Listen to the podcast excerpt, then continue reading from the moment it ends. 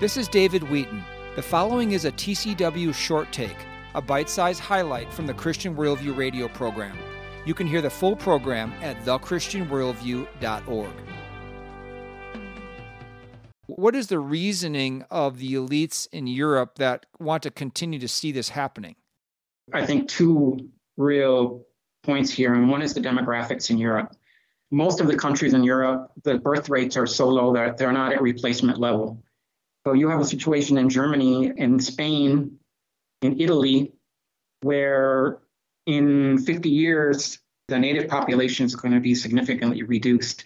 So there's a feeling among many European officials, Angela Merkel, the German chancellor, was one of them, the European Union officials, they believe that the only solution to Europe's demographic problem is to bring in immigrants, that the birth rate decline in Europe is unsustainable and that Europeans need to bring in people to run the factories and keep these whole social welfare systems afloat. So I think what, what you have now is sort of like political parties on the right that are beginning to challenge these assumptions about the demographics, about if this is really the right way to go about it. What you have is conservative party, particularly in Italy now, that is very pro-family, the Conservative Party here in Spain. There are going to be elections here in Spain at the end of July, and it's quite possible that the Conservatives will be in a coalition government. They're very pro family.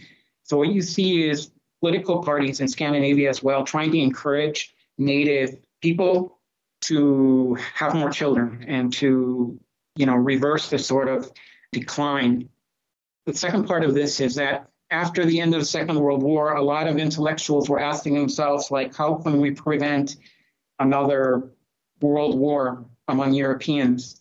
According to them, nationalism is the problem. So it's German nationalism, the French nationalism, Spanish nationalism. And so the idea is basically to bring in as many people from different cultures and mix it all up so that the whole idea of what is a German or what is a French person or what is a Spanish person is completely diluted in terms of numbers. So if you would have, you know, 50 years ago, everybody who was a German was German by blood.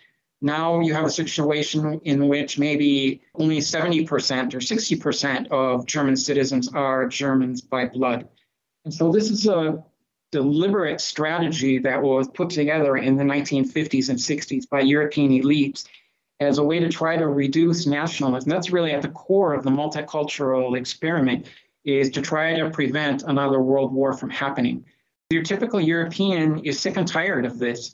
They pay exorbitant taxes all their lives. They receive very meager retirement payments. And you have these millions of people coming from Africa who've never contributed a dime to the social welfare systems. And in many cases, they are earning more in handouts than the people, the native Europeans who have paid into all this. I'm a first generation American.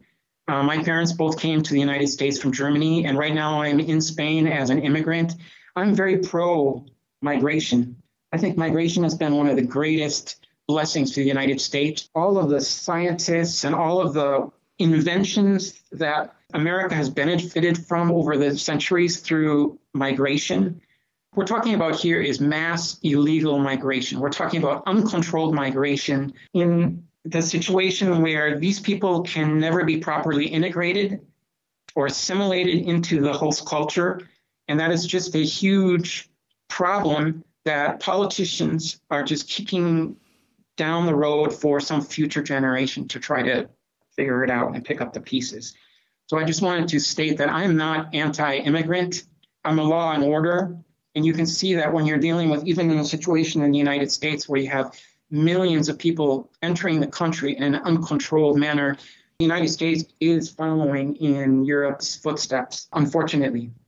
This has been a short take from the Christian Worldview radio program. To hear the full program and connect with this nonprofit radio ministry, go to thechristianworldview.org. I'm David Wheaton.